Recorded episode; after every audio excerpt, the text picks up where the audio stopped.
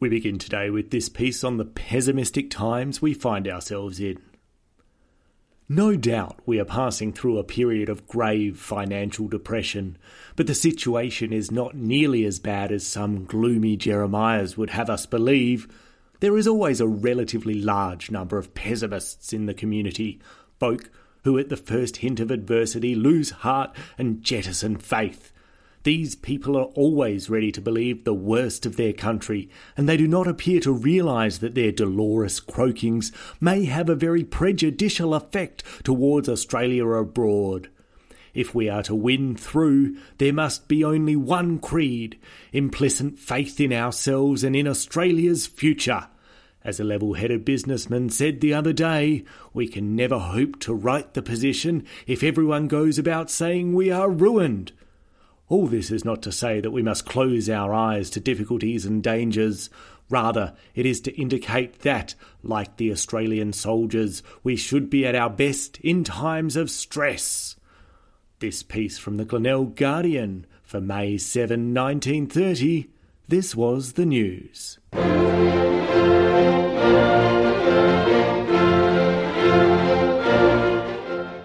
This Was The News is a fortnightly podcast that takes the news from this date many years ago and shares it with you in one recording. Pulling pieces from papers of the past, I'm Broderick Matthews, bringing you the not-so-current affairs.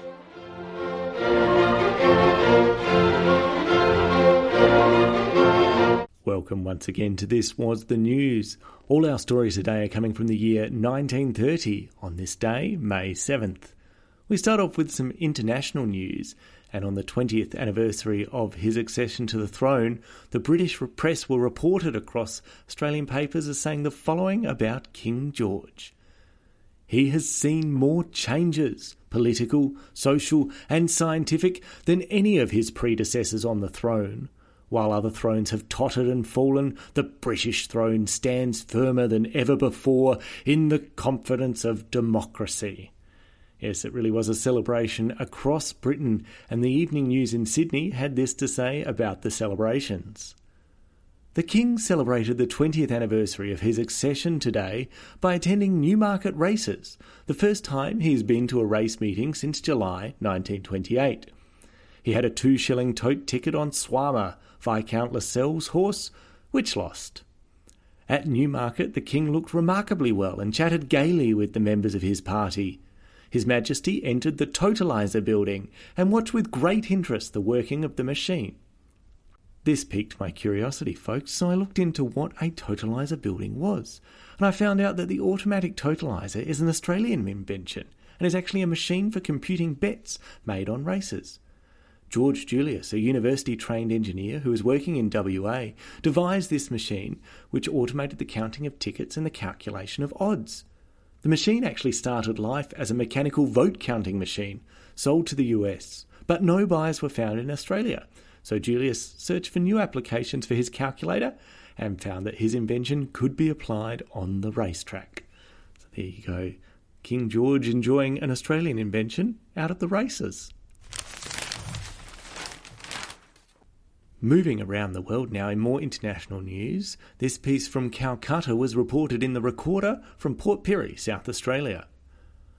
Mahatma Gandhi, the Indian rebel who was arrested yesterday, will be kept prisoner during the pleasure of the government. It is generally conceded that the arrest at the present stage of Indian agitation is a sound tactical move. Sedition, law-breaking and outrage were rampant, and the government had to use a firm hand to restore peace, or it is likely that India would be lost to the empire. Yes, in the 1930s, Mahatma Gandhi having great effect in India, rebelling against the government. Meanwhile, we move around the world to Germany, and this piece on Berlin was reported in the Daily News from Perth. Dr. Nietzsche, when operating on a young woman, decided that he might as well remove her appendix at the same time without asking the permission of his unconscious patient, who, after recovery, sued him for assault. The doctor was fined £50, in default 20 days imprisonment. The doctor, in evidence, said the removal of the appendix was desirable, but not absolutely necessary. It was impossible for a surgeon to hold up activities in the midst of an operation and ask the patient how much further he should proceed. An interesting decision there by the surgeon. Well, I'm in here for one thing, why don't I just grab the other? Not sure that that really flies. But let's move now from international news to something a bit closer to home, and these news and notes were reported in the Shoalhaven Telegraph from New South Wales. Two men were fined £10 each at Albion Park Police Court last week for dynamiting fish in the Macquarie Rivulet. Meanwhile, the Commonwealth Government intends utilising defence equipment to provide shelter for the homeless, also to afford relief for the distressed and unemployed during the winter months. Finally, jobless men in Queensland are claimed to be earning up to £100 a fortnight catching greyback beetles, which this season have done £25,000 of damage to the cane crop. Up to 2 shillings per pound is paid for these beetles. Now, these greyback beetles that were destroying the cane crop you might also know as cane beetles, and we probably should have stuck with the 1930s method of getting rid of them, catching them by hand, because in the 1940s in Australia we introduced the cane toad to try and get rid of these beetles, but that was a complete and utter failure. The toad didn't eat the beetles and also continued to spread across Australia and is now a wide pest.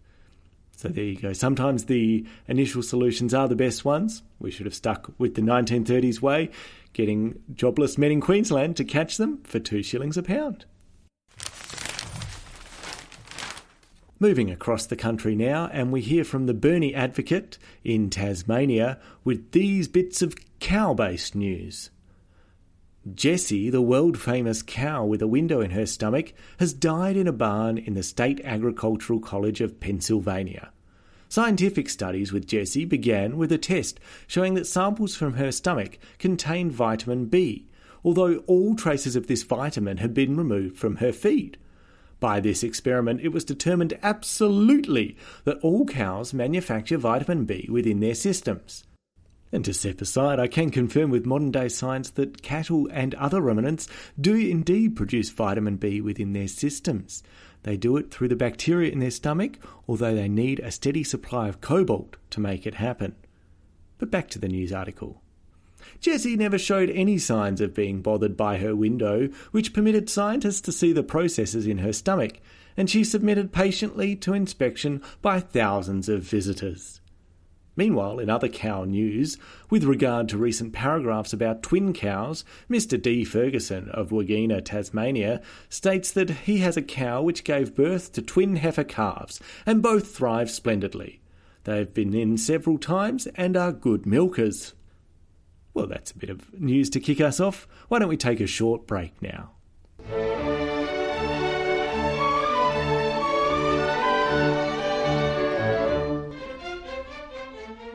Yours for 9p a day. A brand new latest model Underwood portable typewriter for office, home or travel. We'll do all your writing neatly, clearly, legibly, any place, any time. Quite easy to operate, sturdy and compact. Made in the world's largest typewriter factory and up to date in every particular. You can own it for 9p a day only. Mail the coupon for details, Stott and Underwood Limited, PO Box 155B, Sydney.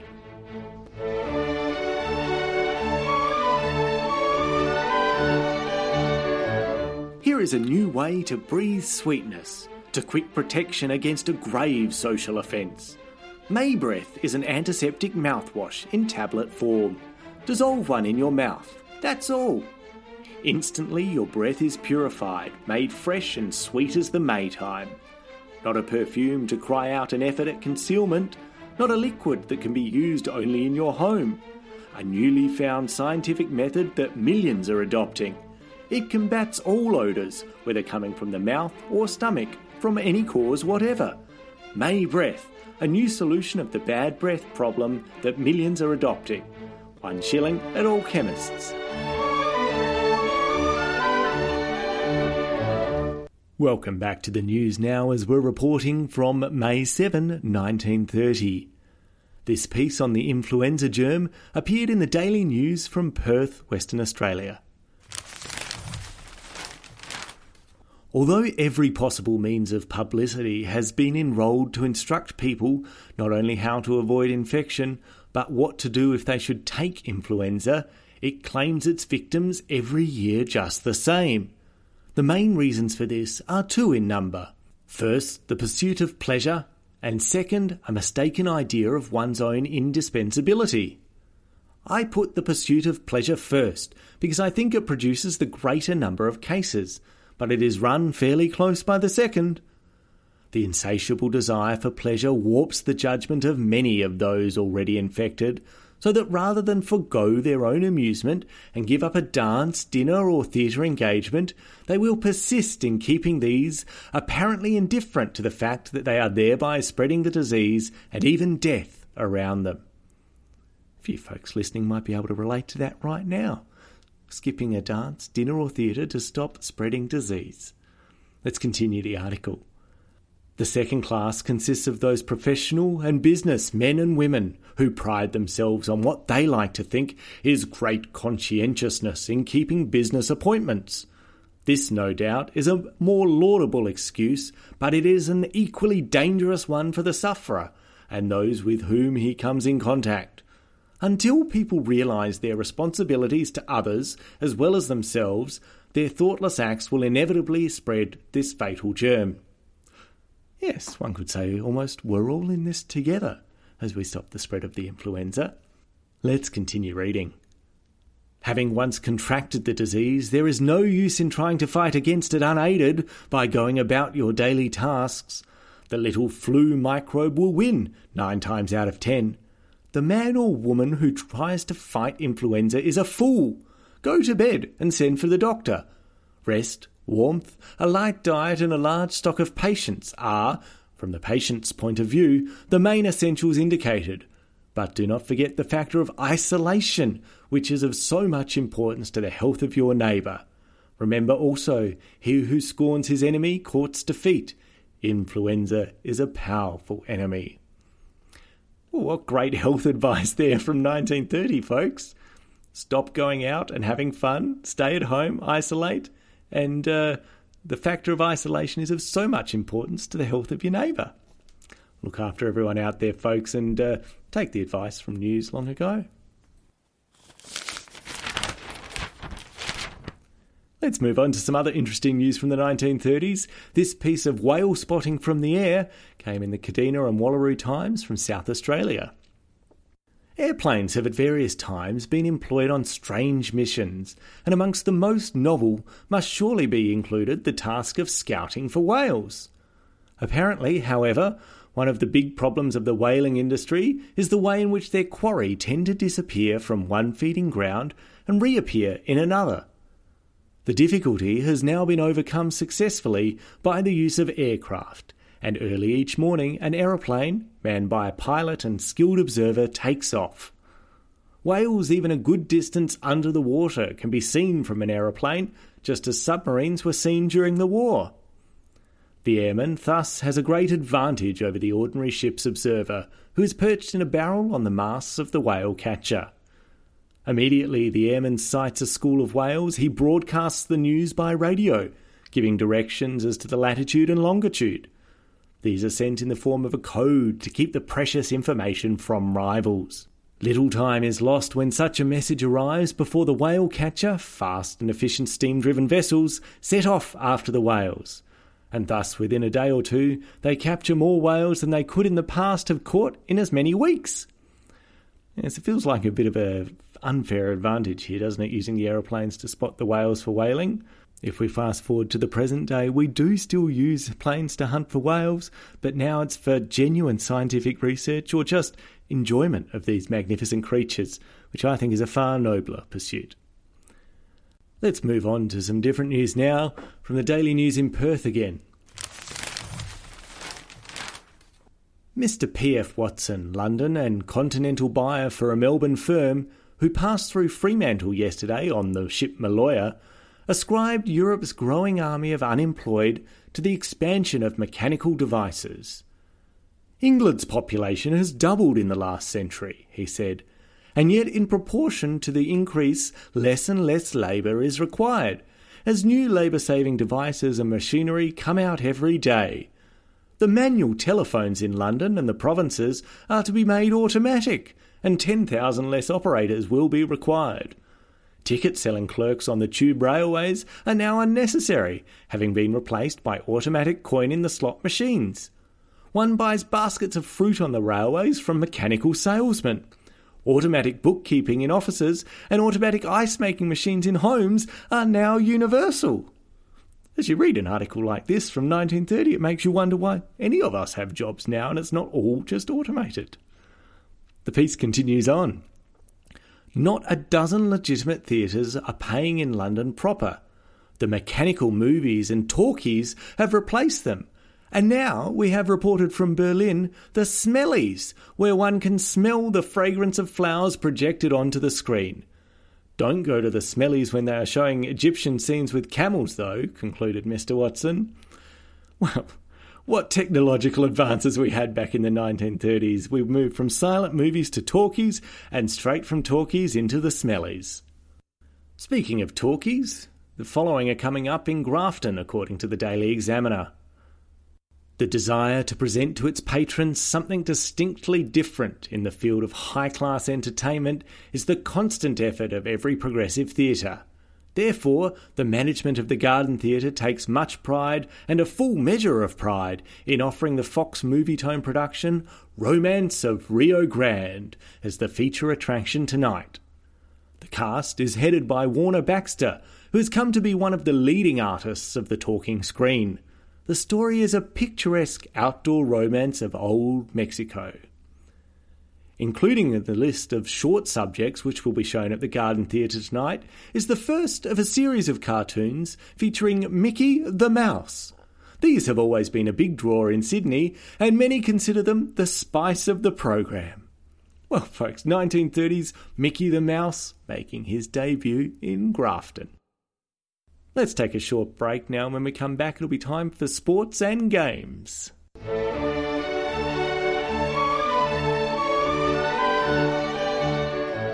Brrr, nippy nights are with us.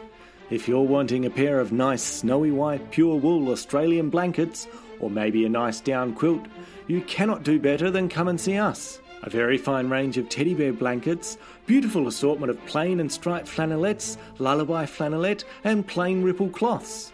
An excellent assortment of dress flannels, dress tweeds, jersey cloths, wool sheens. For all your winter wants, come and see us at Woodhills Limited, the house for service and quality. Phone 4 Nowra. That's phone 4.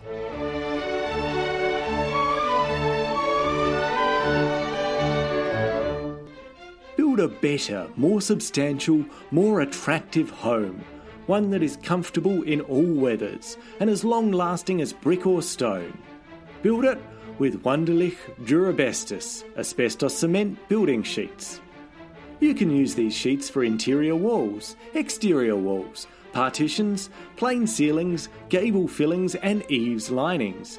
Manufactured from asbestos fibre and cement, compressed to a rock-like hardness, Durabestos sheets are cheaper than timber linings, as easy to cut and nail, cannot warp, flake, burn or rot.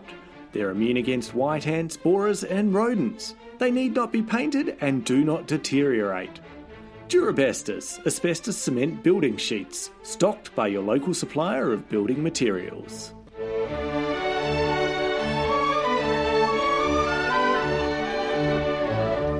We're nearing the end of the news for May 7, 1930, but before we do, let's hear from the world of sport. This piece on big cricket is found in the Kadina and Wallaroo Times of South Australia. After an excellent exhibition in the field, V.Y. Richardson, who is leading the Australians in the match against England at Leicester, compiled a century in an aggressive innings, which included 2 sixes. With Bradman, the brilliant South Australian completely changed the aspect of the game after several of the leading Australian batsmen have failed. Although Richardson went in 90 minutes after the New South Welshman, he was first to reach the 100. Bradman was unusually slow but remained unconquered for 185 runs when stumps were drawn on account of rain. Yes, back in 1930 there, hearing stories of the early, but already very successful, Don Bradman. And if sports aren't your thing, how about this game of Mother Goose guesses, reported in the children's section of the Canberra Times. Did you ever play Mother Goose guesses? One child thinks of a Mother Goose character and verse which she wants to imitate. She must not say anything, but she goes through all the motions and expressions that belong to the person in the verse she has chosen. The other children try to guess the character she is representing. For instance, Little Boy Blue will make believe blow a horn, chase the cows out of the corn, and so on. Mistress Mary will tend her flowers. Or, if you choose to play you a Little Jack Horner, you will pretend that you are eating a pie, and you must look pleased and surprised when you pull out a plum. The players must not speak or laugh while they are acting out the verse, or they lose their turn. Well, that sounds like a fun game to play, folks. If you've got children stuck up at home, why not try Mother Goose Guesses? Speaking of mothers, it is of course Mother's Day this Sunday, so I thought it would be fitting to end with this piece on Mother's Day itself from the Mount Barker and Denmark Record in Albany, WA. It is now a recognised custom to observe the second Sunday in May as a day of special remembrance of Mother. Quite unostentatiously, the day comes in for a general observance throughout Australia, references being made from the various pulpits and special articles appearing in the press. The white flower is worn as an emblem, and men and women are called upon to pay some special tribute to their mother by sending her a letter or gift of remembrance, or in performing some act of service in memory of her. The day is a reminder that the mothers of men are not merely the objects of drudgery in the home. And that's a good reminder for me to say a happy Mother's Day to my mum. Hope she's not feeling the drudgery in the home. And I wish a happy Mother's Day to all the mums out there. As we close the paper on that Mother's Day story, we come to the end of the news for this week. For May 7, 1930, this was the news.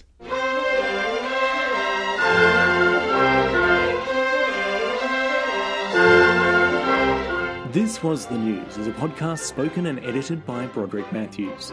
All source material is taken from the referenced newspapers and found online through the National Library of Australia's Trove website. Links to each of the articles mentioned today can be found in the show notes. The theme music is from Beethoven's Symphony No. 6 and sourced under public domain from museopen.org. If you enjoyed today's show, make sure to subscribe and review it on iTunes, Spotify, or your favourite podcasting app. This Was The News can be followed on Facebook, Twitter and Instagram, and any email correspondence should be sent to thiswasthenews@gmail.com. Thank you for listening to today's episode. The next episode will be out in a fortnight, released on Thursday, 21 May. I'm Broderick Matthews, and this was The News.